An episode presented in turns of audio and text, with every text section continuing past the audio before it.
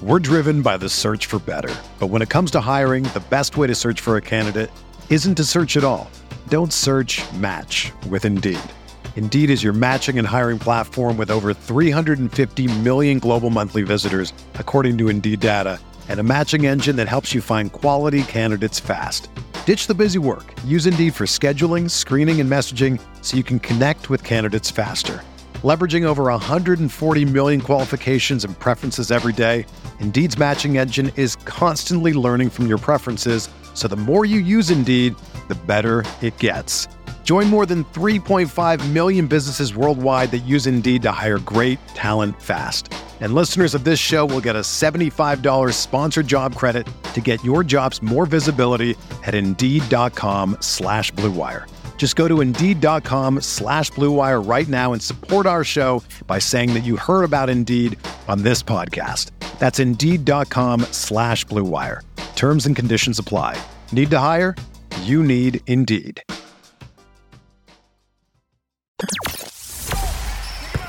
The hottest Knicks tape you'll find online. Knicks all day. We bleed blue and orange. This is Knicks Fan TV, your one-stop shop for the ultimate New York Knicks fan experience. News, rumors, debates, post-game live streams featuring live callers. Let's go Knicks, baby! And now, your host, CP, the NY Fanatic. All right, we should be good to go. Starting the stream up. Salute to Knicks Nation. Thursday night Knicks back in the building. Hope everybody's doing all right. We got no president right now, but uh, one thing that brings Americans together, Al, is the New York Knicks.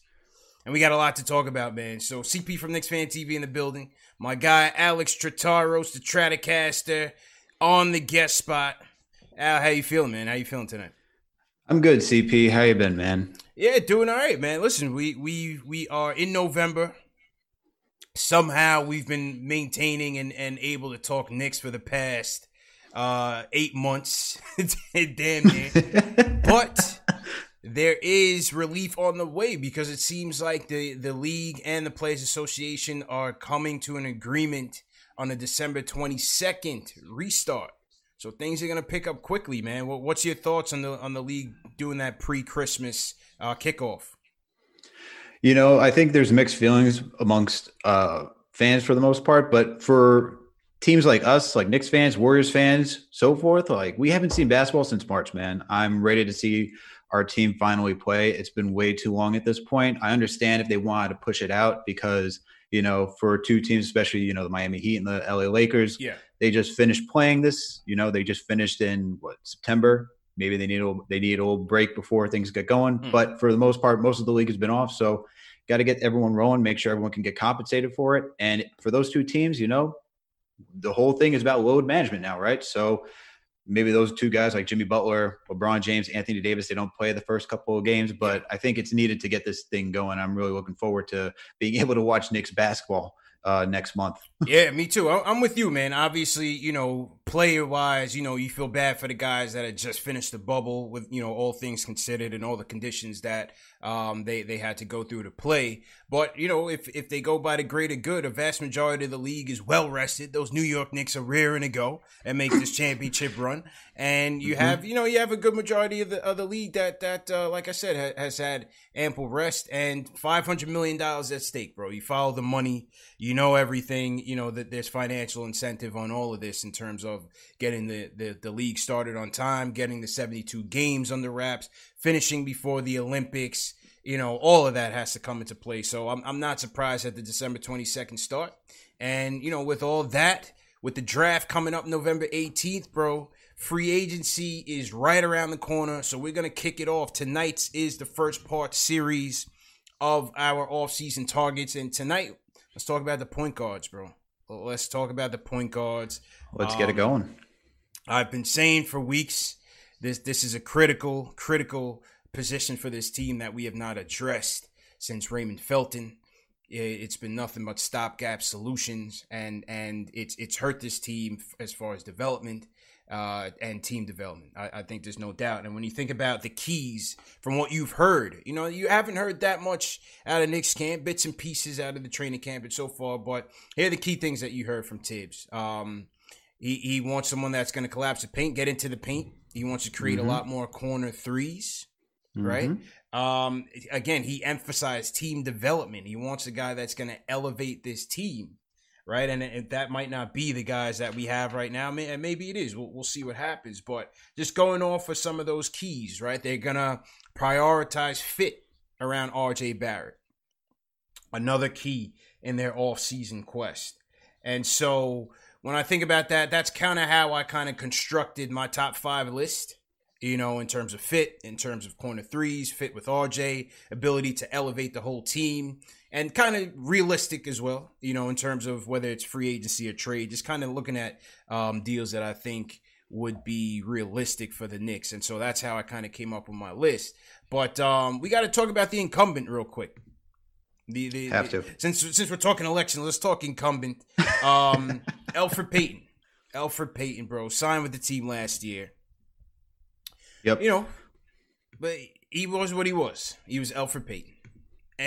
And so, that's that's probably the best way to put it. In all honesty, yeah, uh, yeah. I mean, what, what what did you feel about Payton's performance this season and and the prospects of him coming back, man? What do you think? I wouldn't. It depends, like how free agency plays out, right? I think Payton, for the most part, he did a lot of things well. He can pass. Obviously, he's a good rebounder. He does what Thibs wants, which is collapse the paint have the defenders collapse in the paint because he loves to drive. I think he was averaging somewhere around like 12 drives a game. That's, I mean, if we're going to talk about what Thibs wants, that's exactly those elements right there. The only thing that he can't do really well is shoot, right? His mid range is a little off, and three point, he was abysmal. I think he shot 20%. So if you want, if you're thinking about trying to fit around RJ, he's not that guy to really fit around RJ from a shooting standpoint because we have to be able to space the floor to get RJ involved because as we saw, RJ is not really a fluent shooter yet. Hopefully, we can take it to another level this next season.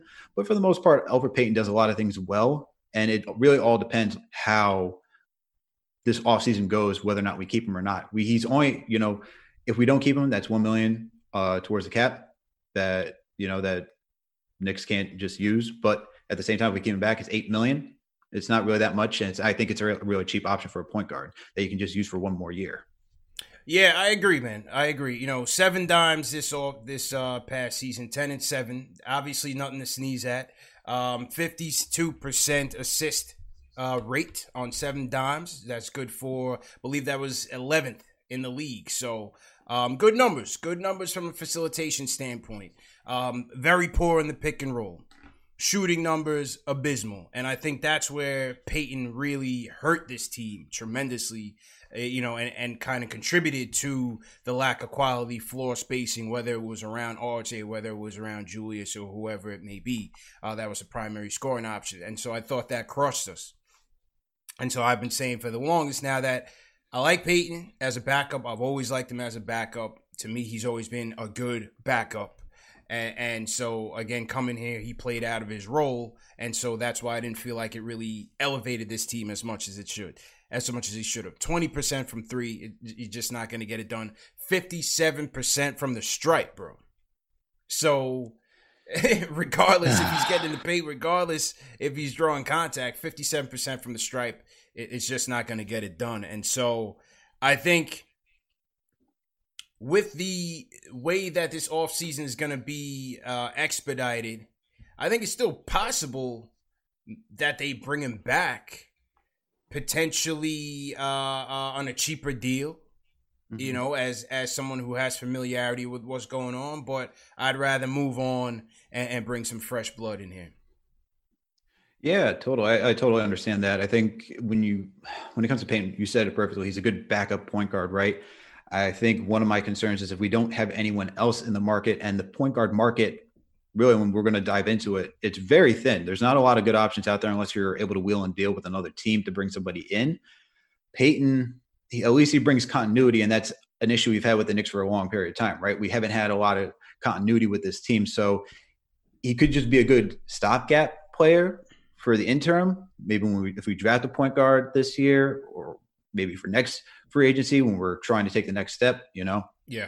that's the only thing I see from uh that's the only thing I could say from Payton, you know. Yeah. Other than that, as you were pointing out, his shooting, pick and Kills roll, us, man. Kills us. and he passed to you know the number one like he he left guys open like RJ, number one guy who would just be left out in the wing just Yeah. to shoot and force a lot of passes sometimes. And you know he had a little errant like little boneheaded plays here and there. I, I can't forget the Phoenix game where he just took that shot and just did not sink it. It was just Yeah. a brick. yeah, I mean, overall, I think he, he's a, he's a pretty good decision maker, but sometimes he gets a little heady. He gets a little heady sometimes. So uh, we'll we'll see what happens with Payton. But let's get into your top five, man. Number five. Oh, let's go. Right. Where you want to go? Honorable mention first, or you want to start off with five? I'll start off with five. I'll leave the honorable mention for the end. So yeah, that let's way, go. uh, let's go.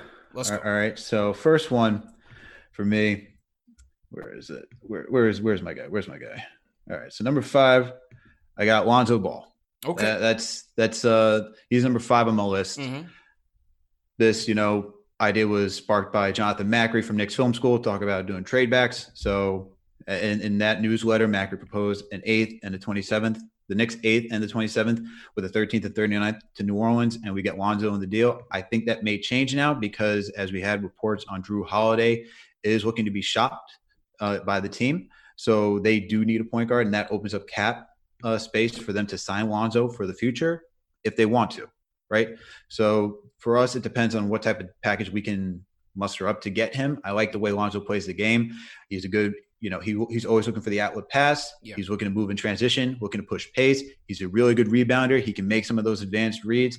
He he worked on his shot. He shot very well from three point range this season. He thought he shot 38%. I mean, that's that that's awesome, you know, Mhm. especially from what he was shooting. pre- He wasn't even really shooting previously that that well previously, I should say. So I like Lonzo. It's just, you know, the free agency market is not.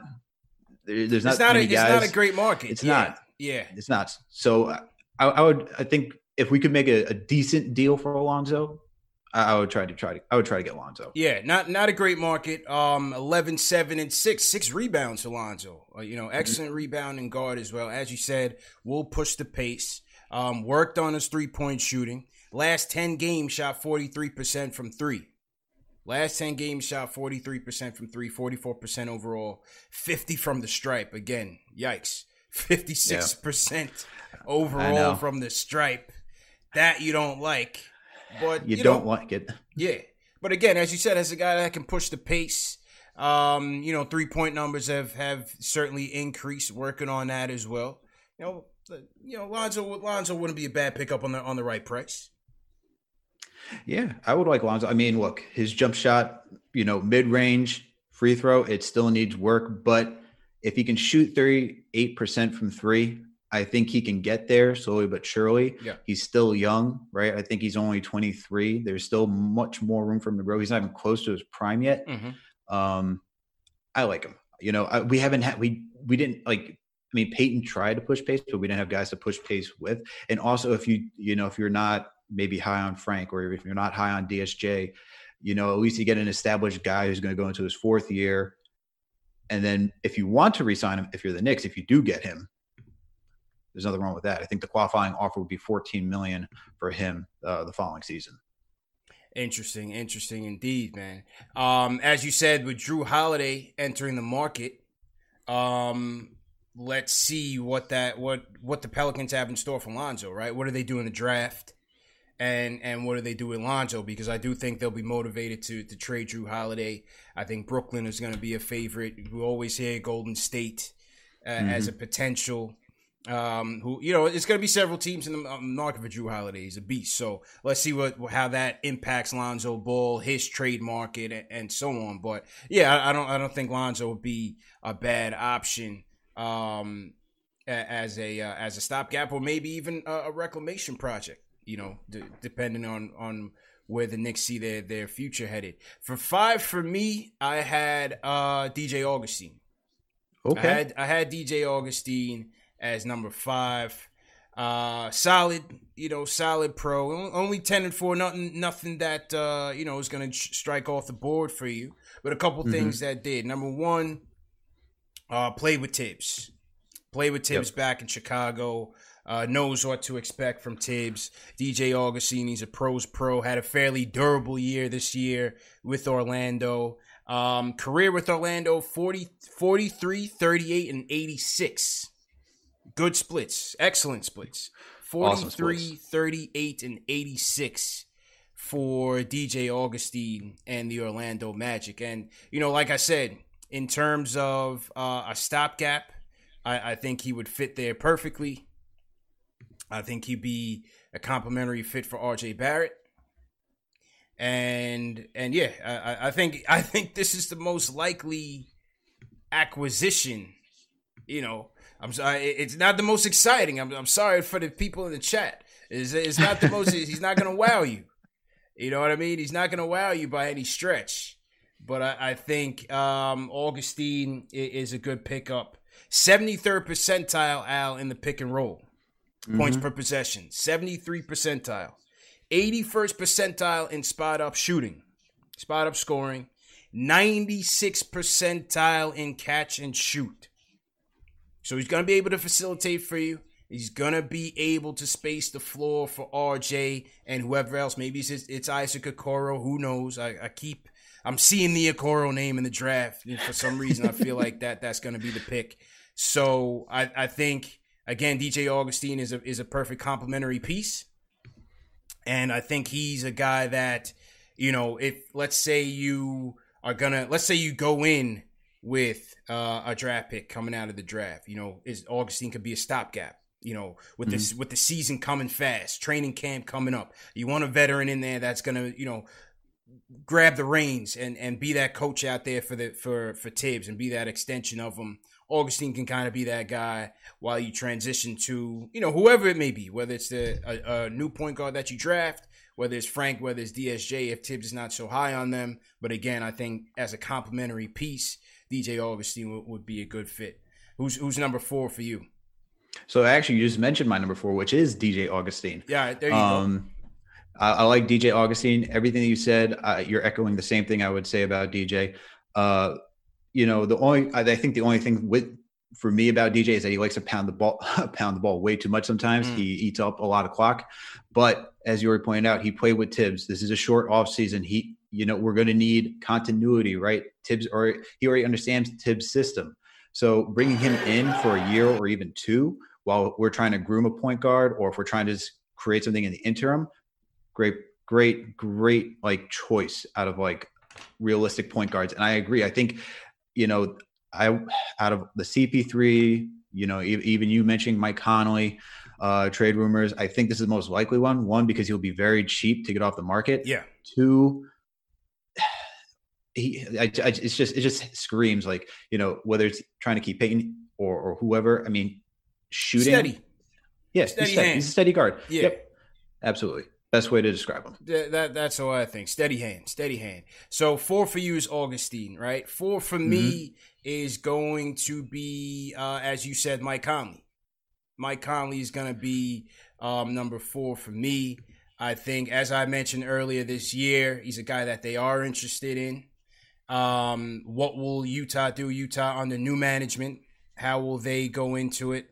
Uh, will this new kid be interested in trading Conley. Uh, what's what's his interest in terms of maintaining the luxury tax and, and the salary cap when those numbers come in? You know mm-hmm. what what's going to be his motivation there. So we'll see. But I think in terms of Conley, uh, yes, he did struggle a bit coming into Utah.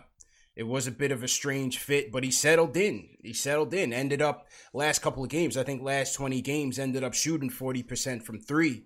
So he was able to space it well for Utah. Obviously, we know what he brings as a floor general. We know what he brings on the defensive side of things. And again, in terms of when you talk about team development, when you're talking about being a leader in the locker room, and now with with with with his three point prowess, um, I think Conley Conley's a no brainer pickup. It's one year left on the deal. You bring him in, he improves the team. You reevaluate him at the end of the season, see where you are. You still go out and if you want to go draft a, a Flynn at 27 or whoever it is at 27 or even eight, you bring in a mm-hmm. Conley. That's his tutor. That's his mentor. Again, team development team development. We're not talking about you know, a star. We know Conley's coming down, but he, he's still uh, a, a, good floor general, and I think he can still help this team. For sure, I like Mike Mike Conley. Actually, you're we're just piggybacking off at this point. That's my yeah. number three is Mike Conley, mm-hmm. and I like Mike Conley. I think the one concern was his struggle in a new situation with Utah, mm-hmm. and especially when you have two established guys like uh, Gobert and Donovan Mitchell.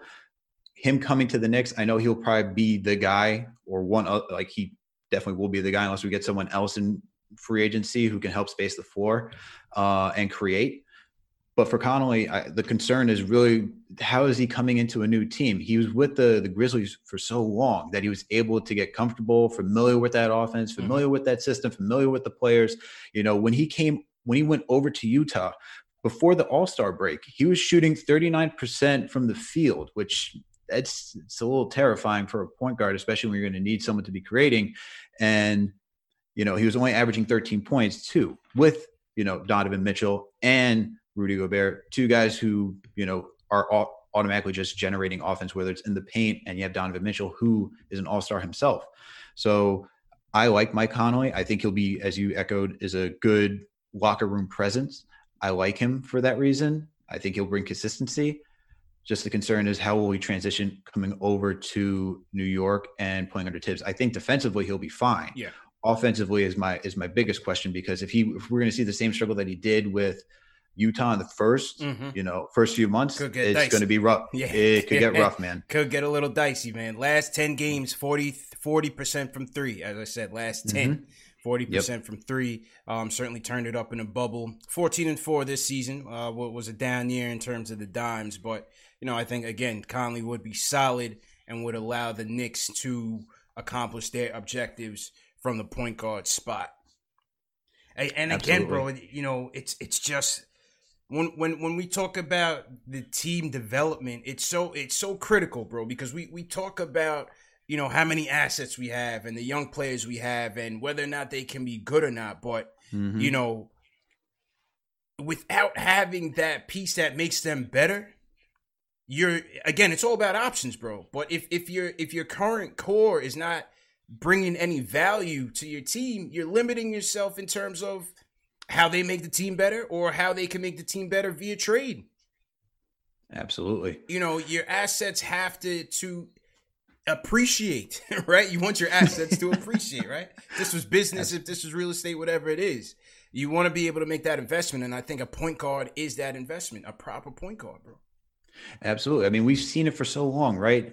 You you said at the beginning of the show, uh, we haven't seen a we haven't seen a decent point guard since Raymond Felton, and really, to, he was really good when we had J Kidd too. I, that whole yeah. tandem yeah. worked for him to like mm-hmm. really excel, and we haven't had anything since that. We had yeah. Jarrett look, Jack. Look at what J Kidd did with with Knicks State. Perfect example. Yep. I mean, look, we've had Jarrett Jack. We've now had Elfrid Payton. We had Emmanuel Mudiay, Tank Commander Mudiay. The Can't Tank Commander. Give me a break. uh, um, it's just been a revolving door, man, mm-hmm. at point guard, and even Trey Burke for a little bit. It, it's we need some stability, and we need someone who can actually hold it down. And Conley, you know, even though he did struggle, I think, you know, I'll say this: I think he will be able to hold it down if we had him on the Knicks. The question is, how I know Julius Randle would be involved in the trade. Who else we're giving to them? Because if we're getting that, if we're getting Mike Conley, I'm sure that they would have to get a point guard. So maybe we would have to ship over maybe we sign Elf and then chip him over, and those two guys would match the contract. Yeah. Um, yeah, again, t- time will tell, but I, I think it's critical, bro. I think it's critical. You can't expect Kev to get better. RJ, Mitch, you know, Mitch shooting 75% at the rim. You got to get him a point guard that get that pick and roll feisty, bro. You know what I mean? Something that's going to really, really uh, force defenses to react. And then you can mm-hmm. really open things up. It, it, it's critical, critical. For sure. You know, it's like it's like uh, football, right? The NFL. You need a quarterback. Point guard's a quarterback. You need a if you have no quarterback, you, you, it's, it's not, just not gonna not going anywhere. It's just not gonna get yep. done, man. So to everybody in the chat, hit that thumbs up button for you boys. haven't checked in on the chat in a, in a minute. Creeping up on 600 in the chat, still going strong. Uh, make sure you guys subscribe to the channel. Hit that thumbs up button for you boys as usual. Salute to team hashtag new. If you're new in the chat, leave us a hashtag new so we can shout you guys out. My guy Erwin R said, Damn, I'm late. I missed the first 20 minutes of the show. Erwin is tight. Uh, but yeah, we'll, we'll catch you up, Irwin. No doubt about it. We're gonna get to the phones as well in a minute. Six five seven three eight three one five zero nine. Definitely hit us up. We, we want your takes on our top five. Maybe you guys have uh, some selections that we we uh, may not have covered. So definitely want to hear from the fans tonight as well. All right, Al. So we're on to three. So three for me is going to be. I kind of rhymed a little bit. That was that was kind of like there you kinda go. like a little hot sixteen, a little freestyle. Three for me Oh, is gonna be um. Who's my three? Fred VanVleet. Oh, ooh. Yeah, I'm going with Fred VanVleet, man. Um, Hmm. listen, Oh. battle tested, could have been a Finals MVP. You know, Mhm. um, scrappy defender, but where VanVleet, i- i- you know, where his bread and butter is, is on catch and shoots, bro. Fred VanVleet shooting 65.6 effective field goal percentage off the catch and shoot, 44% off of catch and shoot threes. This is where he helps his team, man, in, in terms of um, just being a spark on the offensive end. Catch and shoot three pointers, three pointers off of transition, which which the Raptors were first in the NBA this year. Raptors were first in the NBA uh, in transition. Um, this is this is Fred VanVleet for us right here, all for the catch and shoot. Um, 14 drives per game, bro. Gonna get into it, put pressure on the defense. Now, those are the things I think that he excels at.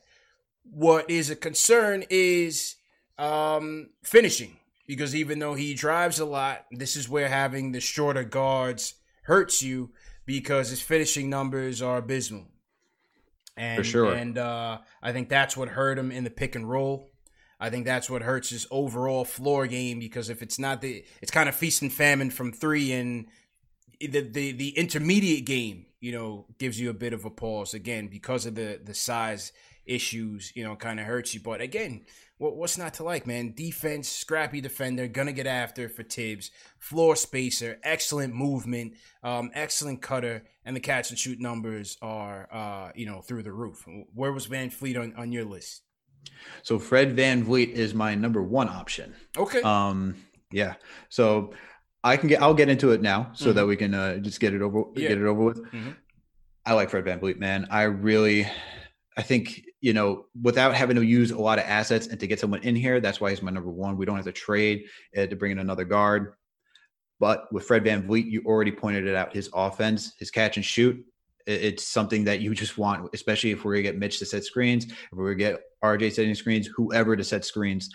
He's just going to get open, and the way that he loves to drive to the lane, Mhm. you said it 14 drives a game that's just that's just what Thibs want Thibs wants you're going to have defenses collapsing on him and yes his finishing is not there he finished he's in the 20th percentile amongst guards when it comes to finishing Mm. around the rim Yeah. um Terrible. and it and it's because of his height you know he tries to do a little too much when he really can't and the mid-range game is not there he's truly evolved into the modern nba where it's either you drive or you take a three I think with him though, the, what he will bring though is consistency. You know, Mhm. you'll you, you're absolutely good. Give him like a three or four year deal. Pay him pay him a lot of money to be here, somewhere between twenty two to twenty four million a year annually. And with Fred VanVleet, you know you're getting a solid locker room presence. He's already been to the chip. He knows what it need, he knows what it takes. Scrappy defender. Thibs loves scrappy defenders. This guy was locking down Steph Curry in the NBA Finals. Like he made sure he was suffocating Curry. Curry, it was so hard for him to get up a shot. Granted, sure, Qu- Klay was missing games, KD was missing games, but still, you're taking down the guy who's a two-time uh, uh, NBA uh, MVP, league MVP. That that's that's not a lot of people can do that. And uh, the fact that he was doing it on the offensive end as well, he he'll play both ways. And I think that alone will encourage the young guys that we have to see, oh, this guy's playing both ways. He's giving it all he's got. We got to follow the suit. He will be the leader if he came to the Knicks. Question is, does he want to come to the Knicks and take on that challenge? That's a million dollar question. that that's the million dollar question. So I, I, I honestly I see him staying in Toronto. Mm-hmm. But if we can get Fred VanVleet, I, you know, I'd be so happy to have him because at least I know we're getting in talent, and you need talent in order to elevate talent. Yeah, and I had the volume on the highlights for a second, so pardon that. But um, listen, he's he's a dog.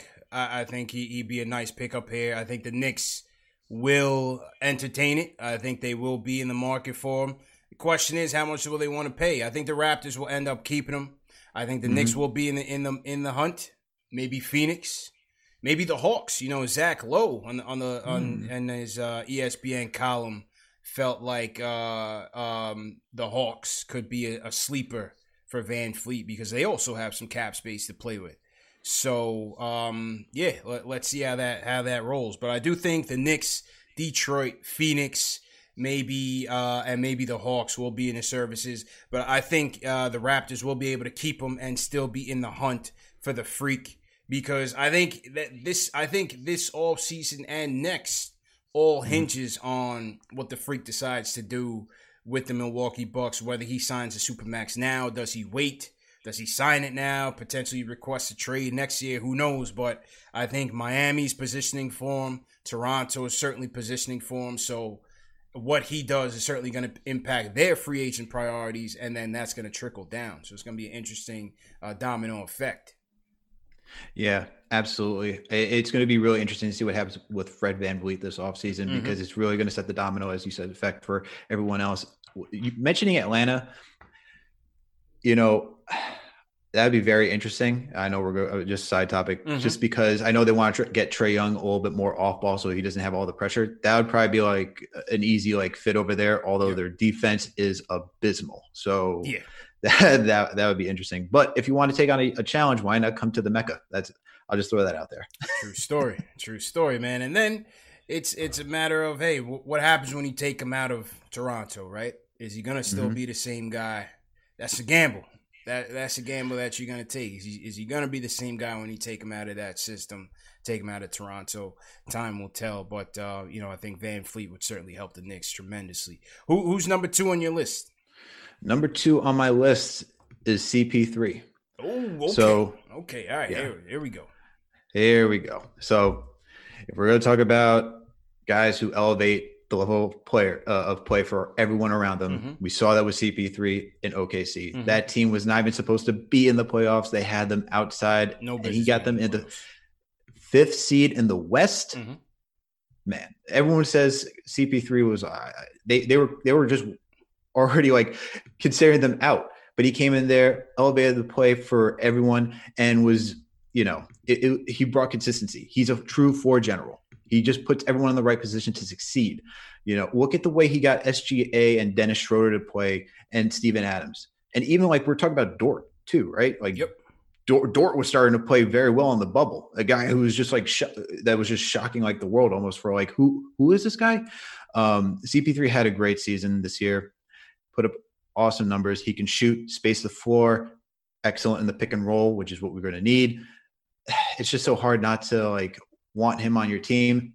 Um, but the thing that would stop that would make you not want him on the team is the cost, right? Yeah. So, what's it going to cost to get him? You know, when it was initially reported back in February, March, it seemed like it was going to cost Reggie Bullock, either Frank Ntilikina or Kevin Knox, and maybe a draft pick to get him. Now, what was the most recent thing? I think the most recent mock trade that they had, not saying this would be the trade, mm-hmm. re- just a mock, was Bobby Portis, Payton, Kevin Knox, Frank, and a future first. If that's the price, I'm out. And it's because we're giving up too many, uh, we're giving up a future asset and too many young assets for a guy that's going to be with the team for one or two years. And I guess the other thing is a contract, right? Yeah. Are you, but for me, the contract for two years, who are we getting in 2021? So I'm, I would be fine with it.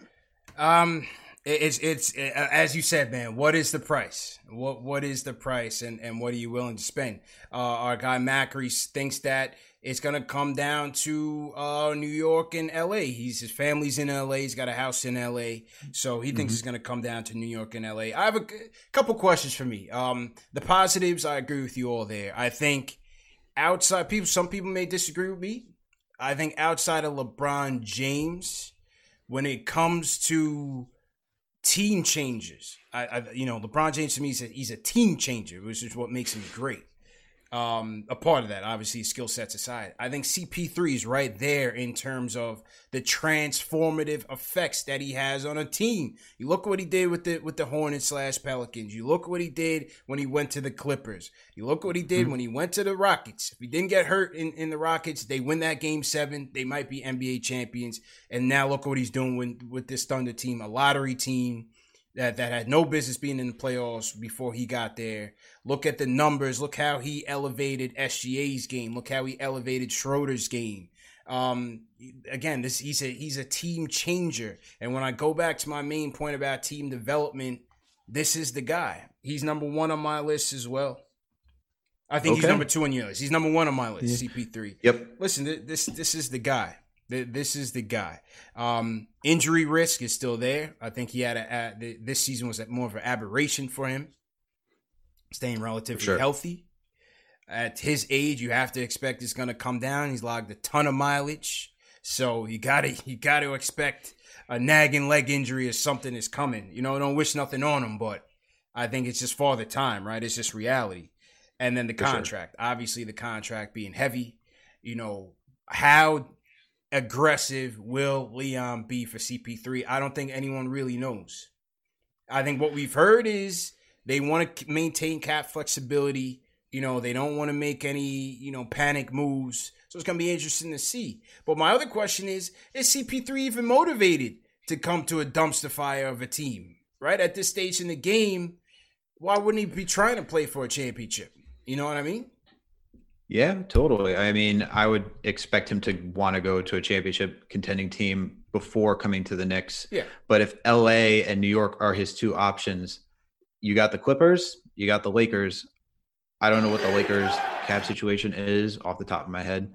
Um, but if they're going to sign Anthony Davis, I would expect that you're going to be giving up a lot of bench players that you potentially need. Yeah. Um, Clippers, I know, you know, was I think Kawhi said or rumored that Kawhi wants a point guard. So right. if you want a point guard, there's no better point guard than, than Chris Paul. Yeah, that you know. And then you also have rumors that maybe the Sixers, because you hear Doc mm-hmm. and them have like squashed it. But your point is well taken. You know, this goes to Fred VanVleet too. Like, why do you want to come to the Knicks? Right. Um, does it does Chris Paul is it Chris Paul that spends his his offseason in New York? Is um, is he the um, one? I think it's more L.A. Uh, I think it's more, more LA? LA. Yeah. No, that's right. It, it is LA. It is mm-hmm. LA. I'm forgetting. I forget who it is for New York. Um, so no, it makes more sense for him to want to go to LA than to come to New York. I guess it's yeah. based on the relationship with Leon Rose and what he's selling to him. You know, does Chris Paul actually think he can get another chance to go to a chip? I mean, at his level, probably thinks that. You know, these players do have I mean, egos. Would, think of them. Yeah, yeah, absolutely. So I would expect him to go to the Lakers or Clippers or whoever is contending before coming to the Knicks. But you know, the relationship aspect with Leon Rose, who yeah. knows? You know, I, that's I, that's the that's the that's the questionable factor. It's a questionable factor. Um, obviously, no, he does not have a, a no trade clause. I just feel mm-hmm. like a veteran of that stature OKC being in the in the position that they are in, I think Sam Presti will at least go to him and say, you know, give me your, your, list. Who's your list of preferences and see what he can do. Right at the end of the day, absolutely. He he as a GM needs to do what's best for business, take the best deal for him. But I think I don't think they they treat CP3 as you know Joe Schmo and just ship him off. No, I, I think they're going to consult with the guy. So that's why I say I question whether CP3 actually wants to come to a rebuild and not play for a championship. I think the contract makes the acquisition of him extremely complicated, and I actually don't think a, his a trade involving CP3 goes down um, until near the trade deadline. Mm-hmm. Milwaukee to me is the obvious um, team who needs him. I don't know what they'll do to to try to uh, impress the freak and make it a legit championship run. We're hearing that they're interested in Oladipo. They're hearing that they're interested in in Bogdan Bogdanovich, which which would be excellent for them. I think that would be a, a tremendous pickup. Well, I think CP3 would be obvious. Again, how do they make the numbers work? Do they have the assets that the Thunder would want? So I'm not sure, man. To me, I think I think this comes down to a trade deadline acquisition. I think Philly should not be slept on with Doc there, with Daryl Morey there. I think Philly should. I think they evaluate what they have and and maybe make a push uh, mid-season. And you know what? I don't even know what the Lakers cap situation is, bro. But let's be honest. If it, if it's not for the league interfering, the Lakers always get their man. So I wouldn't even be surprised if if LeBron somehow moves this piece, that piece, that piece, and figures out a way to to bring him in under the cap. for real, for real. No, Lakers you, always get their guy, man and never have to pay much for him. Uh, that that's that's a fact, and you know, listen, I listened to the NBA ringer, Kevin O'Connor. He said it. He says it right. Look, if if they want somebody, they'll make it work. Every NBA team will make it work. They'll figure it out mm-hmm. how how to make the the cap work. So if they want to go get CP3, they'll definitely go get CP3. That would be interesting to see LeBron and uh, CP3 play together. Uh, that would That'd be, be. And Anthony Davis, my God, just I guess I guess just write them on for next year. Who knows? Uh, yeah, but CP3, yeah. CP3. I, I, would like to. I would. I would like to get him on the Knicks, but it's going to be cost. We would, if we have to compete with those type of guys, the Lakers, the Bucks, the Sixers, those teams got way more assets than we do to create an enticing offer. And you also said it. You know, look, Presti is going to do what's best for the Thunder too. Mm-hmm. But at the same time, if he Oklahoma City is not a desirable destination for every player out there, you right. know, and so he also has to understand that look, he has to treat players right too. So maybe he's like, look, I got the it's the president of the players association I got here. I can't just go do whatever I want. I have to actually work with this guy. He's not, you know, this is not James Harden uh, you know, post uh Miami uh, Thunder versus Heat, mm-hmm. right? Where J- James Harden was still trying to become somebody. This is we, are talking about an established, probably one of the top ten best point guards we ever watched played. So there, there's a level of respect that you have to give Chris Paul as well. Yeah, I, I agree with you 100. percent But where I disagree with you is in terms of assets because I feel like where we come in is number one, we have the cap space to take them on. That's number one of, of all the yeah. other teams. We can do it easy. Uh, we have maybe the, the younger players that, that OKC may want to desire in terms of a Knox or a Frank, a young, young piece that, you know, that they may want to develop. And we have better draft assets. So I think we can make the deal quite easily if Leon wants to pull the trigger. Macri says that, uh, that Presti has a deal on the table. It's up to the Knicks to take it. Let's see. Mm-hmm. And let's see what happens. Like I said, I'll, I'll be interested to see how aggressive Leon would be in taking them. If we have to part with a young piece, you know, I wouldn't love it, but I think again the the positive that CP3 brings to the team, um, I would I would have to take it. I wouldn't love it. I wouldn't love it because it would be like a same old Knicks type of move to me. Mm-hmm. But I think he, he would help us, you know, so much that I think it's it's worth the gamble. No, you're right. That yeah. we I would say you're right that we do have the assets. I guess where I should I should preface that is that um, for CP3, I guess what what why I just uh, I don't know. I feel like why why would he like choose why why would Presti one because we would also want assets too coming back in that for in sure. that deal right? So so then why would Presti want to also help us out too? That that's it's a complicated you know, deal man. It's it's a complicated deal bro. I, I yeah, that's why I don't, sure. I don't see it happening uh, in this you know condensed time frame that they're talking about. Because like i said the draft is the 18th free agency is going to be right after that. And so you know and then you have training camp that more than likely is going to be december 1st first game december 22nd so it, eh, things are going to pick up very quickly um, salute to everybody in the chat. Once again, hit that thumbs up button for you boys. Salute to everybody on team hashtag new. Gonna get to the phones in a second. CP from Knicks Fan TV checking in. My guy, Alex Trataros, aka the Stratocaster, on the guest spot. Um, so there's one more What's person because we, we had a pretty similar list. One more person from me would be um Dragic. Ooh, Goran Dragic. Okay. He was number two on my list, and, and we'll we'll run our order after this. But um, I think Dragic is an interesting piece in terms of, again, Riley says he wants to keep him. Mm-hmm. Um, with the freak chase, you know, kind of complicating things. How much do they give him?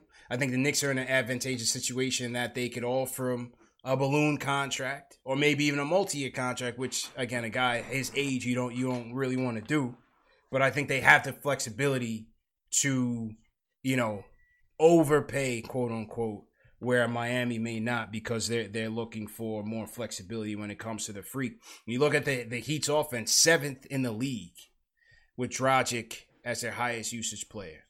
On mm-hmm. ball, off ball, pick and roll, he's gonna deliver for you. And he showed it to you in the bubble. Still got it. Dragic still got it. And I think he'd be perfect uh, piece for the Knicks, man. I think Dragic would be a perfect pick for the Knicks. What, what do you think? I like Dragic.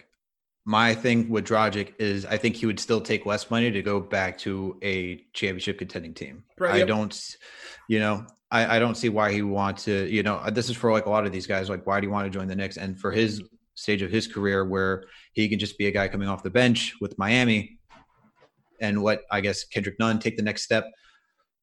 Why? Just yeah. like I, I don't see, you know, we'd have to throw him a lot of money, and we will have that capability to throw him a lot of money.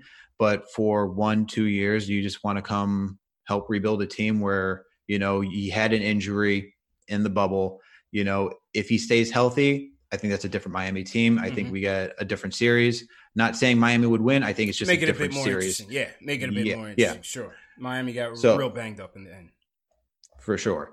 So with him, I think he would still take less money and stay in Miami. I think they'd still work out a deal, and it, it just it would just be tough. I would love to get Dragic in here. Yeah. He plays so well. He creates floor spacing. He knows how to read. I wish we got him the initial time where he was uh, on the market, but you know, I would love it. I just don't see him. I agree. Wanting to make that decision. Mm-hmm. Yeah. Um, I, I definitely agree with you. Um, you know, thirty six percent from three, not not crazy, but but won't kill you. Um, I think Dragic is he's a guy that, as you saw in the bubble, elevates his game. 0.94 points per possession in the pick and roll, which is better than Westbrook, Jamal Murray, Jrue Holiday, De'Aaron Fox, and Conley. Um, so again, like I said, on ball as a pick and roll ball handler, off ball, I think Dragic can can can kill you from both ways, man. So I think that'd be an excellent pickup. Um, as as you said, motivation is key. I don't see it either. You know, him him walking away from that situation, Miami seems like a loyal dude. They gave him a chance. You know, he was kind of the first kind of cog in in that new you know that new team kind of post Wade. You know, for uh, sure with, with Dragic. So uh, I think he stays as well. For sure, yeah. I I would like to get him. I think he, he, I would put him on my. I want him. I would. I want to put him on my list. I'm just thinking realistically. Are we in the market to even get him for yeah. a guy who would probably want to stay in Miami? Yeah. You know, with Chris Paul, Fred Van VanVleet. Like I put Fred Van VanVleet because we. I would. I think it's more likely that we throw a young guy a lot of money, mm-hmm. and he wants to come through, um, and try something new. And for Dragic, uh, he's at the later end of his career, and I think if we threw him a lot of money. He already made a lot of money through most of his career. So that, money, money, money's not an issue for him. It's how does he want to go out? Yeah. So that that's what I'm thinking. Great point. Great point. So my five was um, DJ Augustin 5 mm-hmm. Mike Conley at four, Fred VanVleet three, Goran Dragic two, and CP3 one. Alex okay. is five, Lonzo Ball five, DJ Augustin, four, Mike mm-hmm. Conley three, CP3 two, Fred VanVleet one. So what do you guys think? Salute to everybody in the chat. Hit that thumbs up button for you boys. What do you think about that list, man? CP3, Dragic, Fred VanVleet, Conley, DJ Augustin for me, for Al, Fred VanVleet, CP3, Conley, DJ Augustin, and Lonzo Ball. For sure. Can I get my uh can I get my uh my honorable mention in here? Let's you know what, let's let, let's hear from the fans real quick and then and then sure. um and then get to our mentions. We definitely want to hear from the people. They hit that thumbs up button for you boys for a reason. Uh, hit so that thumbs up button. Let's get to it. Daquan from Brooklyn up first. Daquan, how you feeling, bro?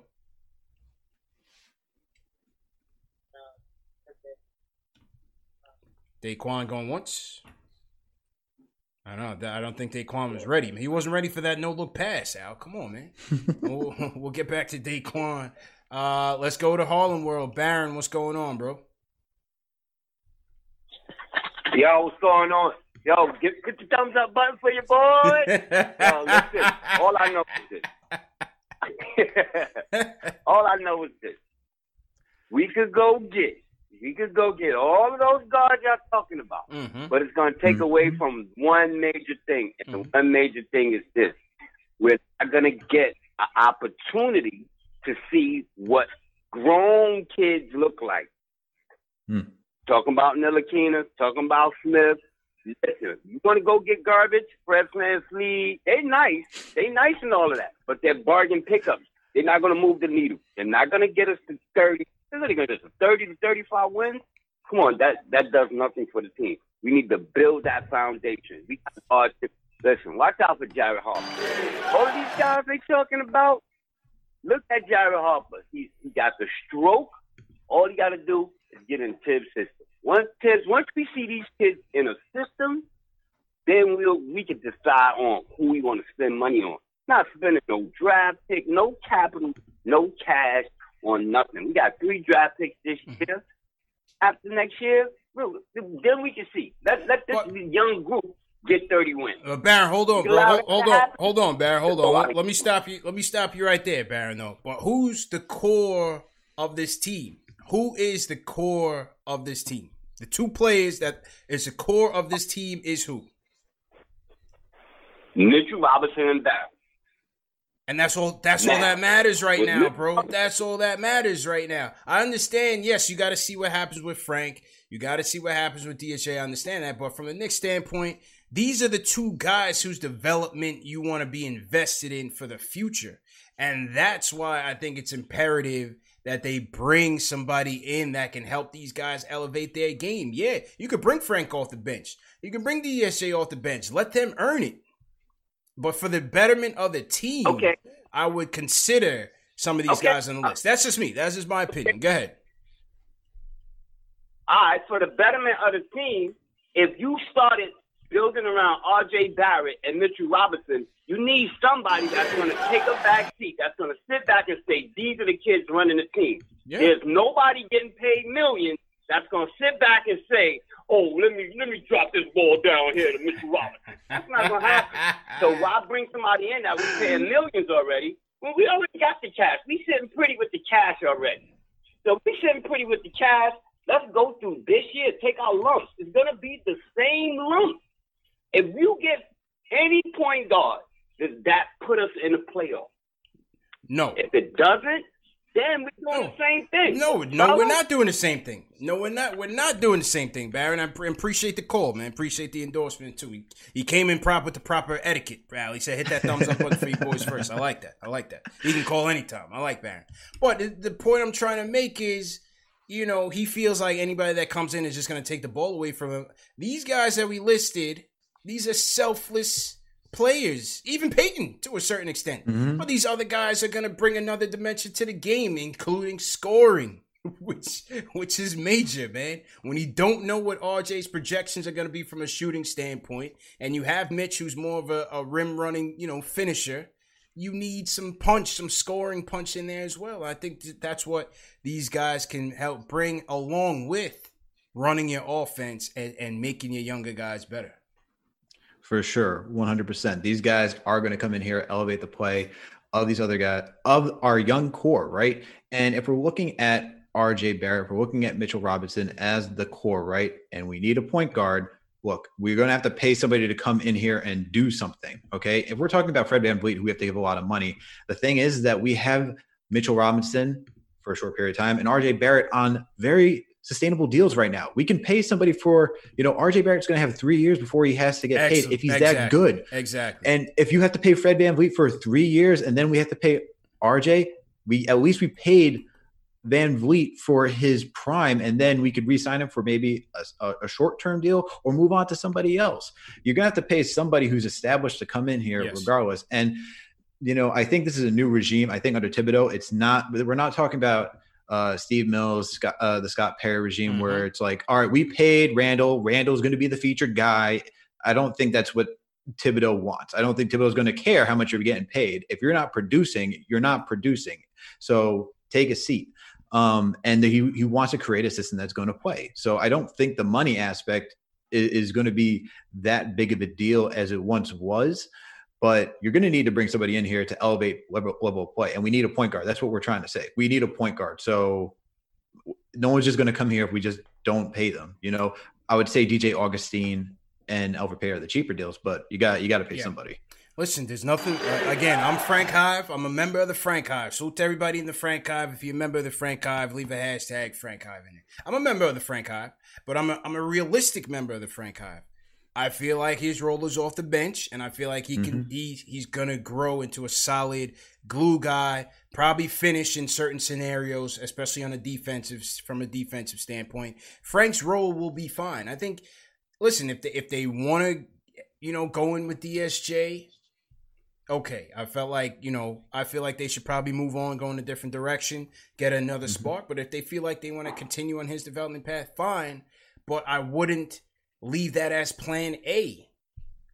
You know, I would not leave that as plan A. And again, I thought it was telling of the very little that Thibs said during that mini camp.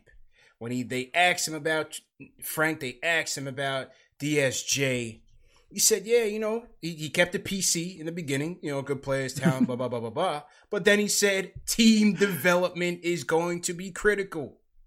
That's what he yeah. said. And I took that as him saying, we're not just gonna throw these kids out there because they're kids. Mike not Miller said the same thing last year. Fizz said the same thing last year when they when they talked about you know development, G League, so on and so forth. Um, they talked about team development. You know what is the proper way for these kids to, to develop? Is it all playing minutes together, or is it you know observing film, whatever the case may be? I think we have to take that into consideration. For sure. And look, development comes in many shapes and forms, right? right? It's not for some teams, you know, look, Brandon Ingram, when he was out on the Lakers, when they had D'Lo and everybody, they were playing them 30 minutes, trying to get them as much exposure as they can, trying to get them up to speed. That's one way to do it. Is it success- successful? Not for everybody. For our team, it's look, take a seat on the bench, watch how guys play. We're going to insert you. We need good, valuable minutes out of you guys in order for you to earn more minutes. We're not just going to let you go out there and, you know, fail and then try to learn that way. It's it's good. There's there's going to be a rope with Thibodeau on how much these guys can play. And like you, I'm part of the Frank Hive too. Like I want to see Frank succeed. I think he's more of a bench player, as you're saying. I don't see him as that starting guard. He would have to really be shooting lights out and yeah. do a lot of other things that we're not seeing right now for him to even be a starting point guard on this team. And with DSJ, I also want to see DSJ too. You know, uh, I want to see him succeed. I think I think he might like need to, to change DSA the scenery. And Frank off the bench. yeah, that'd be yeah. I mean, look, you know, we gave that. What I think they were trying to connect uh, Thibodeau to DSJ when uh, DSJ was coming in mm-hmm. uh, through the draft, right? Mm-hmm. And I, I, can, I can, I can see it. You know, he had D Rose, athletic guy, loves to, t- loves to dunk, loves to drive. DSJ loves to do the same thing. Totally get that but these guys are just gonna they need to learn. You can't just throw these guys out there. Dsj has so much more. He has so much to learn man. passing just making reads and all that type of stuff. Mm-hmm. there's so much more for him and he has to work on that jump shot. Both of these guys got to work on their shot and for dsj he's got to work on his passing. Point blank. And decision making. And decision making. Yeah. you know point yep. blank. Point blank. That's all we're saying. Let's go down to um atl sam is with us. Sam what's going on man Hey, what's going on, CP? What's going on, Alex? Y'all hit that thumbs up button for your boys. Hit that thumbs Y'all up that button thumbs for your boys. Hit yes, sir. How you feeling, bro? What's your points tonight? Say here is let let let's let's uh be real here, okay? With the uh with the Augustin and the Conley, I think those are the two most likely deals that's gonna yeah. happen. Mm-hmm. Because like mm-hmm. you said, CP, I don't see OKC giving us CP3 for nothing. Bag of chips, I don't see it happening. I don't see uh, Fred VanVleet leaving Toronto. Don't see it happening.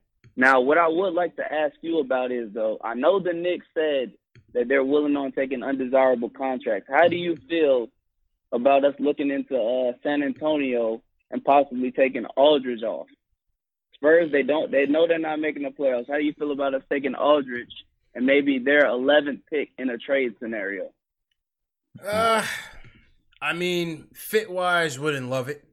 You know what I mean? Fit wise, wouldn't love it. Lamarcus Aldridge did his day. He should have been a Knick. you know what I mean? And many moons ago, should have been a Knick as a rookie. Um, doesn't space it as much as you would like him to. How much? How much years does he have left on his deal? I got to take a look at his contract. Eh, does anybody know what um, Marcus Aldridge's contract looks like? I, I think I think at most two, but I think this is his last year. I think I want to say this is his last year on the deal. Interesting. I mean, listen, if you're talking the 10th pick and last year on his deal, um, if you got to wedge him in and, and, still try to trade Randle, of course. but you know it wouldn't it wouldn't be ideal from a to, you know from a team standpoint. I, I don't I wouldn't take him on. He still skills. He still he still can ball out, but um you know cer- certainly on the downside. What do you think, Alice? For sure. So he's got one more year left on. This is his last year. Then he becomes an unrestricted free agent. He's making 24, 25 million this year. I, I he doesn't really space the floor. You, you, you said it. I mean, he's up there. He's 35 in age. Uh, what much can we get out of him? I think if we're trading back now to get LA for one year. No, I, th- I, think he was saying um, as a salary dump, you know, if they threw in the number 10 pick. But again, okay. I don't know what San Antonio's motivation is for this free agent market. You know what I mean? I'd, yeah. And I think if they're trying to, I think if they're trying to move players, they're trying to get assets too, right? To build. If they're trying to, uh, to build, they're not yeah. just trying to like dump and yeah. do nothing, yeah. right? So, I I would be a little hesitant in trying to take on LA. I don't necessarily think that's a bad contract since he's one year left for 24, 25 mil. You could just you're you're done with him after this season. It's not like he has another season. He's making maybe 30 or or more. Mm-hmm. Um I, I, would be a little hesitant to try to take LA on this team. I think just because he's a yeah, mid range game. I, I agreed. I think when you look at salary dumps, you're looking at primarily contenders teams turning the corner that's trying to free up cap for the immediate future to try to bring somebody else in to better their team. You know, so if San Antonio, I've seen people talking about, you know, Blake Griffin from Detroit. I just don't see teams like that giving you draft picks when they need those same draft picks to build their team back up. You, you know mm-hmm. what I'm mm-hmm. saying? For uh, sure. Yeah. Interested nonetheless. I think Pete, there's some chatter in the chat. People saying that they've just approved the December 22nd start so here we go. All right. Things here about to is. kick off. Uh, here is Woj. NBA PA player rep vote has complete has completed, approving a December 22nd start, 72 game regular season. Um, financial terms coming up. Expect the trade moratorium to be lifted prior to the draft. Ooh. Ooh, so we could be having some breaking news right now, Well, as we as we talk about finessing some trades. So there it is. The league is getting underway. The Knicks are back. Basketball's back, man. We got the orange back. and blue back. let's go. Let, us go, man. Like I said, I I have no idea how we made it this far, but we made it. Hit that thumbs up button for you boys for surviving. December 22nd, baby. Let's go. Let's go. Putting out putting out content with no basketball. I'm hyped. Amazing. I'm hyped. The DJ Augustin led Knicks in the battle of the boroughs against Kyrie, KD, Bradley Beal, oh, Steve Nash. Man. Everything they got going on, man. It's gonna be crazy. It's gonna be. Crazy. It's gonna be a wild. Mm-hmm. It's gonna be a wild season, yes, and sir. we're gonna probably have to play uh, our division a heavy, lot, right? Heavy, heavy it, games, man. It's gonna be rough. Oh man, we're gonna get a beating. Yeah. Definitely, man. All right, back to the phones, man. Let's get to as many as we can before we wrap up. Salute to everybody in the chat. Hit that thumbs up button for you boys. Salute to everybody in team hashtag new. Uh, let me salute some of the super chats before we go to the phones, actually. Let me um, salute some of our uh, supporters who support us. Uh, Louis B. Salute to Louis B. He says, Hope the league puts our Knicks back on Christmas Day. That noon slot is a family tradition for my brothers and I. Everyone smash that thumbs up button for you boys. Big Lou from Staten. I think Westchester Knicks have a better chance of being on Christmas Day, Al. Um, at noon. Watch Iggy. oh man, Iggy and the boys, Kenny and the boys, Jared Harper taking on Sioux City. Um, oh my God. Chico Fernandez says, CP Alex, great work. Hayes is still my number one guy in terms of Killian Hayes. If not, then a three and D wing and Ty Terry at 27 later on. I can't take this anymore. 11, 18, get here already. So Chico Fernandez, he's he's beasting right now. I'm with him. Yeah. Uh, next week we'll we'll do our mock draft next week, and um, the draft show lineup November 18th is looking beastly as well. So. Uh, we, we got some fire content coming. Payback Carter, my guy Pay, Payback Carter, he broke the news, said uh, the league will start on the December 22nd. Confirmed.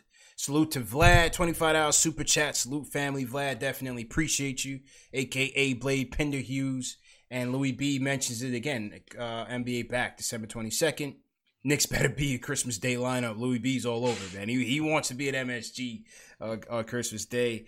Doesn't seem like um, any fans will be allowed in the beginning, but I did read somewhere that they they in some arenas maybe twenty five to fifty percent capacity. So we'll see. Mm-hmm. We'll see. Yeah, that'll be interesting. Yeah, seems seems like they're trying to get the fans in there, and and uh, I'm I'm sure they'll they'll take that ticket revenue. All right, let's let's get back to the phones. HB Mac. Let's go BX. What's going on, bro? Yo, what's going on? First and foremost, hit that thumbs up for your boys. Hit that thumbs up button for um, your boys. What's going on, bro? What's going on, man? I had a, a, a idea, a realistic trade proposal. Um, now that the NBA is back, mm-hmm. um, you know, everybody want Kira Lewis Jr. at eight if he's there, if he's available, mm-hmm. and I figured why not try to call Sacramento see if we can get De'Aaron Fox. You might have to take on a bad contract like um like a Harrison Barnes or whatnot.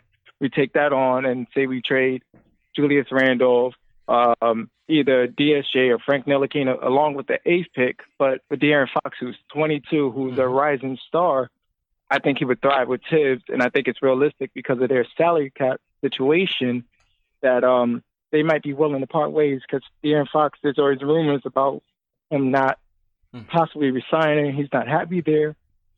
So I figure why not why not try to come to New York, get a legit yeah. point guard who's ready and who can thrive through uh Thibs system. Yeah, absolutely, man. You got to make a call for Swipa to Fox if he's available. Mm-hmm. that's a no brainer. Al. You got to be all over it. I'm one. Oh, I've been hearing that a lot lately. You know, De'Aaron Fox coming up in trade rumors, man. I, I think that would be um very interesting if Sacramento got got rid of him. What, what, do you think about that, Al? He he was on on your list when, when we were planning the list.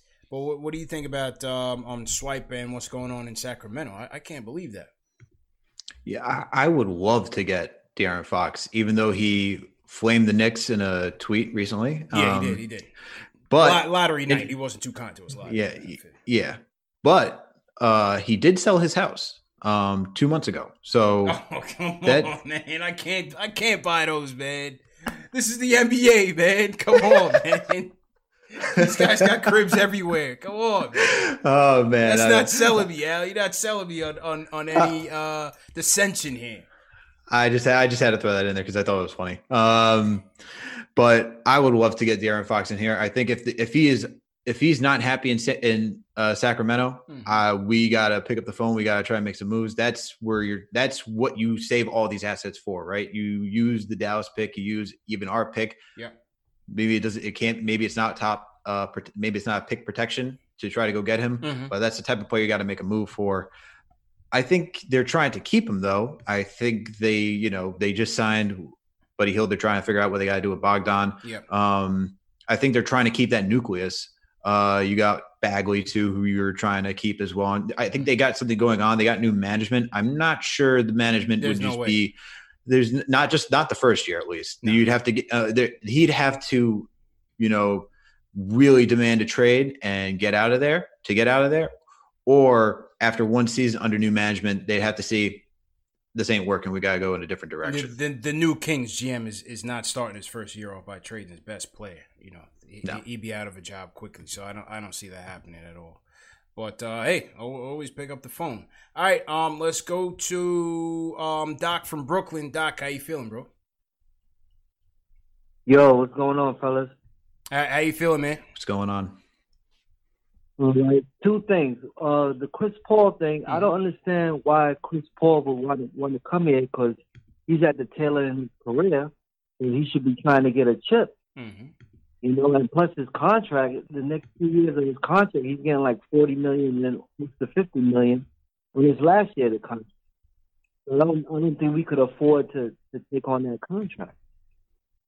Well, we could definitely afford it. We could afford anything right now. We're not really mm-hmm. spending too much money, bro. But um, I question that as well. I think you know the rumors have been flying around like crazy with Chris Paul, but we don't know his motivation you know, we don't we don't know the motivation for CP3. If I were him, Al, I'd be looking for a chip. So I don't, I don't know, but we'll see. You know, again, what what is his motivation? Is it family? Is he gonna press for something for LA? Does he like OKC? Will he want to stay there? I have no idea. We, we got to see um, how that shapes up.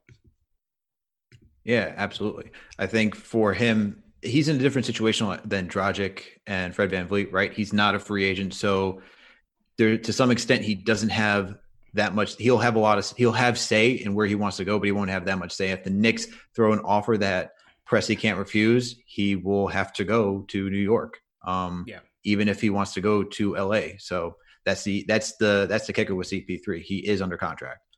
Yeah, that that's a fact. Um, so again, we'll see how things play out. All right, let's get back to the phone. Brooklyn is in here heavy, man. If anybody's from Brooklyn, uh, shout out Brooklyn. Throw your cities in the chat, man. Let's see where everybody's checking in from. Salute to everybody in the chat once again. Uh, let's see if Daquan was back. He, he was getting some ice cream earlier. Uh, left us hanging, left us on hold. Daquan, what's going on, bro? What's going on, guys? How, you, how you on? feeling, man? Good to good to have you back. What, what's your points? I'm good. I'm I'm blessed. I'm blessed. Good to be, good to be here. Um, first and foremost, shout out to shout out to CP, shout out Alex. Thumbs up for your boys. Thumbs up for your boys. Uh, I wanted to talk about the CP thing because I feel like the path for CP ain't really as clouded as you guys think.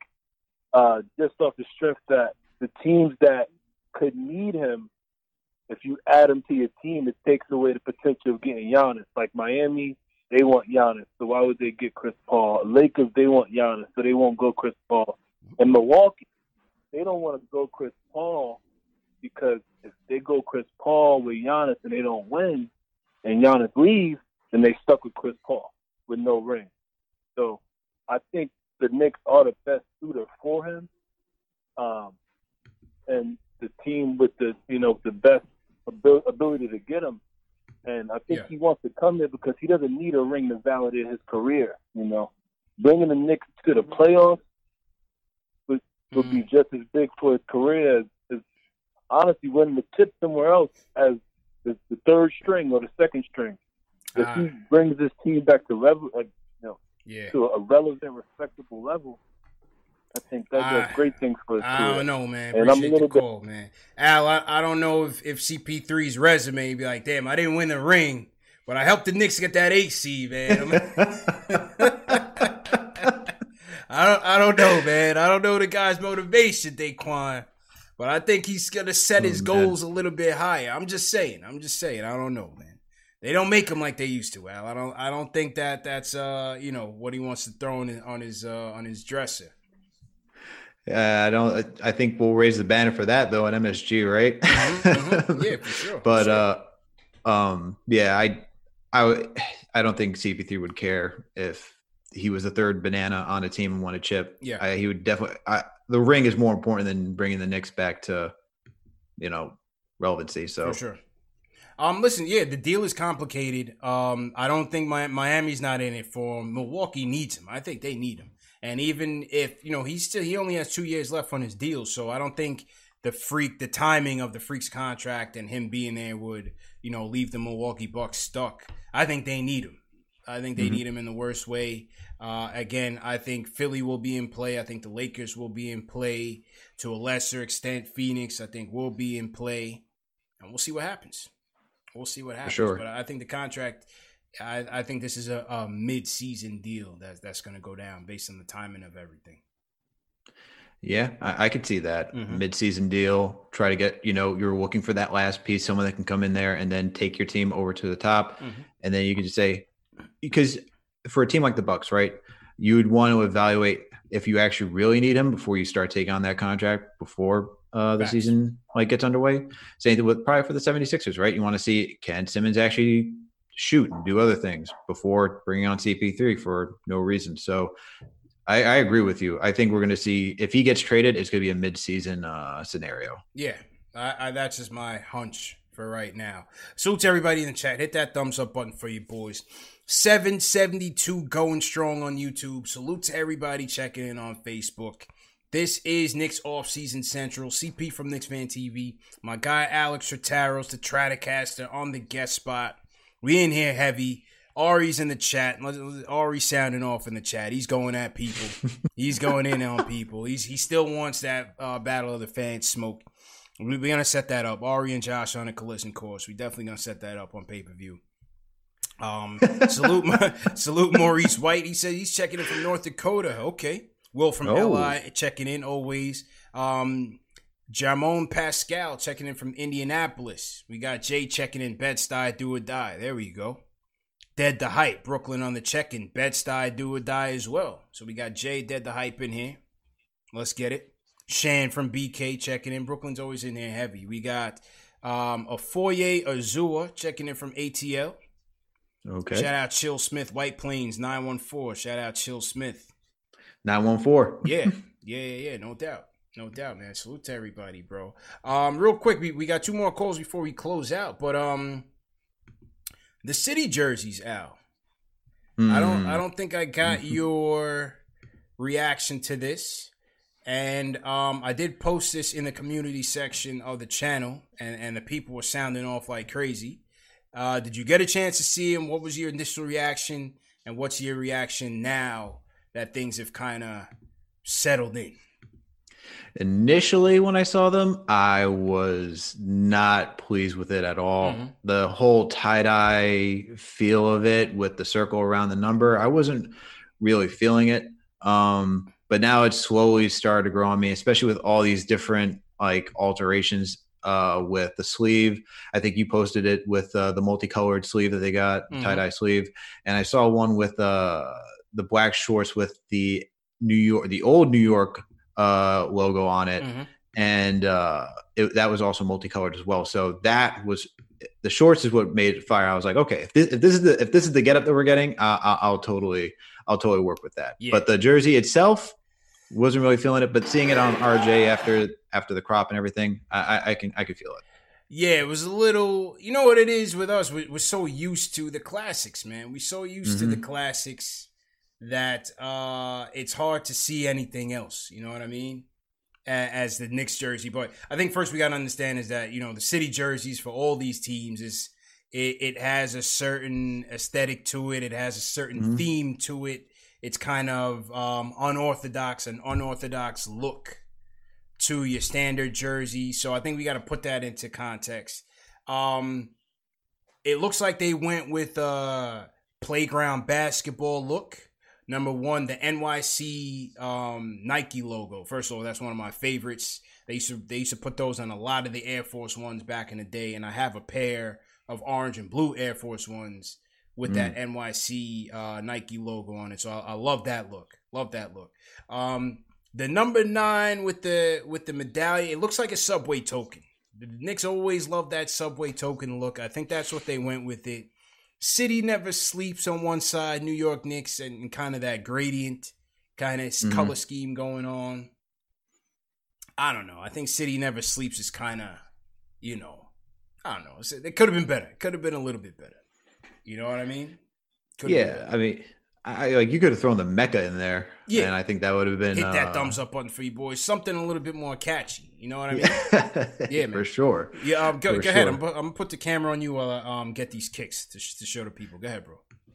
Yeah, no, I think I think with the city jerseys, and I thought you were actually going to say that most of them aren't that great. Which I see, like some of them are just not that like appealing from what I saw. I think even I think the best one I saw right now was a Spurs uh, theirs is pre- theirs is pretty classic, which I like. I like that classic look. You know, they do like the medallion. I mean, rocking the old uh, yeah, there it is. the, the, the the old uh, 2012 2013 uh, warm up. You know, Knicks tape. So the medallion is something like I'm I'm with a medallion. I just it's the city that never sleeps. It's the tie dye. You know, we wanted the black jersey. Yeah. I was expecting more, and we're the, like we're the city of fashion, man. We're the city of fashion. So I thought it like, could have been a little better. I, I was like, you know, something. We we got to set the game up, you know. Yeah, yeah. Yes, I, I, I like the I, I like the fire one, the fire the firefighter ones that they had, and even like last yeah, year's was pretty, those are right. pretty solid. Those are right. Last year's was, was pretty um, straightforward. Um, these are the joints I got. I got I got these. These are um, some uptowns we would call them, but these are really some mid top Air Force Ones, all blue. The Nike Jewel Check. You don't see a lot of the Air Force mm. Ones with the Jewel mm. Check anymore, and uh, the NYC uh, uh, blacktop NYC logo, Nike logo is my favorite joint that they put on the Air Force Ones. I wear these to a lot of Knick games. It doesn't bring us any luck. We catch several L's in them, but I'm in there looking clean. as always, always decked out. You know what I'm saying? Got to be fresh, man. These these are my favorite pair of uh of Knicks kicks. You know, those are fresh, man. I love them. Yeah, appreciate it, bro. Appreciate it. All right, couple more calls and, and then let's let's wrap up. Good show though, man. Good good show, Al. Let us know what you guys thought about our point guard list too, man.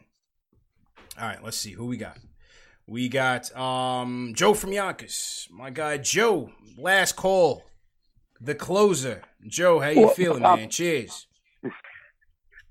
What's happening, CP? How you doing? Good, man. Good, good, good, man. How's that? Um, I just wanted to, I just I just want to talk about uh, Lamelo Ball, um, about the way he's slipping. They say um, I was thinking a possibility of us going up and trading for Lamelo Ball and bringing in CP3. I think CP3 playing with Lamelo will bring out all his potential and kind of do the same thing what he's done with uh, Shai uh, uh, Alexander. So I think that'd be just absolutely good for him, good for RJ, having Lamelo and CP playing together. Yeah, I, I, I oh. think that would be ideal, man, and, and, appreciate the call. There is talk, Al, that that Lamelo could be dropping. I don't know what mm-hmm. how you know what you can glean off of that that type of you know draft rumor, but it's it's still he's still an intriguing prospect, an enigma, if you will, because it doesn't seem like Golden State or Minnesota want to keep that pick. So clearly, there's some question marks on the prospect of LaMelo Ball. I'm with Joe. I think he could certainly use some seasoning at the next level. The tutelage of CP3, I would, I think, would be fantastic, rather than just giving him the keys somewhere. Um, mm-hmm. You know, playing under a, a mentor uh, like a CP3 would would be excellent for Lamelo. Man, gonna be very interesting this draft and seeing where all these guys, you know, fit. For sure, I think that that'd be perfect. That'd be mm-hmm. ideal, right? You're well, there's no one better to learn from than CP3. Yeah. Um, and he he said it right. He Joe said it like Shai Gilgeous-Alexander. You can even throw Dennis Schroeder in there. Dennis Schroeder was uh, contender for a six man of the year. So that was all due to, or most of it was some of it. I won't say all. Some of it was due to C, to CP3, but yeah. that would be quite the tandem to have in New York. My question is, how much in assets are we moving to get? You know, if Lamelo's dropping and we got to move up, Mm-hmm. That means we got to give up something to go get them, and then yeah. we also got to trade people or and trade assets to go get CP3. So how much that my question would be how much would all that cost? And are we saying that you're you're you're essentially saying that Lamelo is going to be the point guard of the future for a very long time? For sure, I I think um I did say during the night of the lottery, I thought that just looking at who the, the draft order I think, and I still think it's going to go this way. I think Minnesota goes um, with Edwards. I think the, mm-hmm. the, the, and, and we'll get to the mock draft next week. I, I, think Golden State will go with Wiseman. I think it's very possible that Charlotte goes Okongwu, which could leave LaMelo to the Bulls at four. And then I think the price comes down a bit. Again, how hmm. aggressive will the Knicks be if they really like him that much? I don't know. Time will tell. But I think that's a very realistic possibility. Uh, I don't know about you. No, I think that's a totally realistic uh, scenario. Look, we there was talks that the Knicks were ready to move move assets to trade up to get Lamelo, right? Mm-hmm. So if he's going to slip, that comes back in play. So I would not be surprised if they did it. You know, he is a very intriguing prospect. His playmaking alone is just otherworldly. So I would love to take the chance on Lamelo Ball if he's there. Um, question is, will he be there? And is is he actually going to drop that far where we can make a move? Yeah, uh, I agree, man. Um, real quick before we wrap, your, your honorable mention on the point guard list was Schroeder, though, right? It was Schroeder. Yeah. Um, I like Schroeder. I think he he really stepped up his game this season, especially offensively. He mm-hmm. was pretty sure he was over like the um he was over the 50th percentile for most of the shooting numbers that you were seeing and he was like i said six man contention for this year. Really started to open the open the floor for a lot of players. Can shoot. I like him. I, I, I think he would be. You know, this is last year of the contract. I don't think he'd be that expensive to move pieces to go get, mm-hmm. especially if you want an established point guard. And you know, if we're talking about speed, if you like Kira Lewis, like I do, uh, thank you, Jay Ellis, for putting me on that band on that bandwagon. Um, I, I would I would be fine bringing in Schroeder, and yeah, I think he, he he'll break down he'll break down defense with his speed. So yeah, yeah, I like Schroeder. Um, I like him more of a score first guard, but listen, th- this mm-hmm. year was excellent. Um, could have won the six man of the year award very easily. I think they gave it to Montrez, who can't really argue that one either. But listen, Schroeder's excellent. Um, hard to really gauge how much of it was was that CP3 mm-hmm. effect. So um, we'll we'll see what happens there. But you know, scrappy defender. Um, nice score. You know that that three headed monster that that OKC had, man, was uh probably the top three man lineup in the league or top five easily, top five in the clutch as well. And Schroeder had a, had a lot to do with that. So um, again, not sure what he would command in the trade or if OKC views him as as a future piece as well. So we'll, we'll see what happens there. My um, honorable mention was um, an old friend, an old friend in Langston Galloway, bro. Ooh. Langston Galloway, I think, uh, would be a nice fit for this team. I think it'd be a good piece. Here's this with Langston Galloway 38% of his three point shots were from the corner. That was an area that Ooh. Thibs is prioritizing. And he shot 54% from the corner, bro. 54% from the corner three, 40% overall from three. I think Langston has been battle tested. I think he brings a leadership quality to the locker room. He's a good kid, um, great in the community, would fit right alongside RJ, whether it's off the bench or whatever they want to do with him. You know, a nice little off the bench piece, but provides that that scoring efficiency and a guy that he knows what it takes. He's he's been under the bright lights of MSG before, and I think he would be a cheap option if Detroit doesn't uh, doesn't feel like bringing him back. So I, I think Langston Galloway would certainly fit here for, for, for sure. sure. For sure, I like yeah. Langston Galloway, and he came up through our Westchester system too. Came right? up through the system, more of a tweener, more of a more more of a two guard. You know, not really a point guard per se, but um, at six foot one, you know, I kind of do him in that point guard selection as, as, my honorable mention. So we'll see, man. But next week, let, us do the shooting guards next week, uh, and and as we continue go through the positions, we're definitely going to do the uh, mock draft next week. Uh, I spoke to Ian Begley today. Ian Begley, we're working on potentially the day after the draft because things are going to roll quickly. So I think Begley's coming through day after the draft. Stay tuned for that. So we rolling out. We we rolling, man. We getting into it. December 22nd. Knicks are back. Put some respect on their name. Throw the camera on you, man. Great show, man. Let, let's sign out. CP, thank you as always for having me on. I love coming on the show. Uh, I appreciate the work that you do, Knicks Fan TV, really bringing Knicks Nation together. Love everything about this channel. Make sure, everyone, please make sure to hit that thumbs up button for your boys and subscribe to this channel.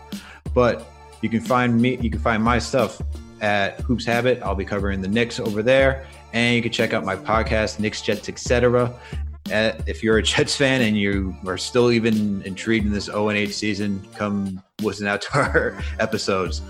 But yeah, CP, thank you again. Yes, sir. Double dose of therapy when he talking Knicks and he talking Jets, man. Double the pain. Oh, Double the pain. For sure. Yeah, man. but salute to everybody in the chat once again. Hit that thumbs up button for you boys. You know what time it is.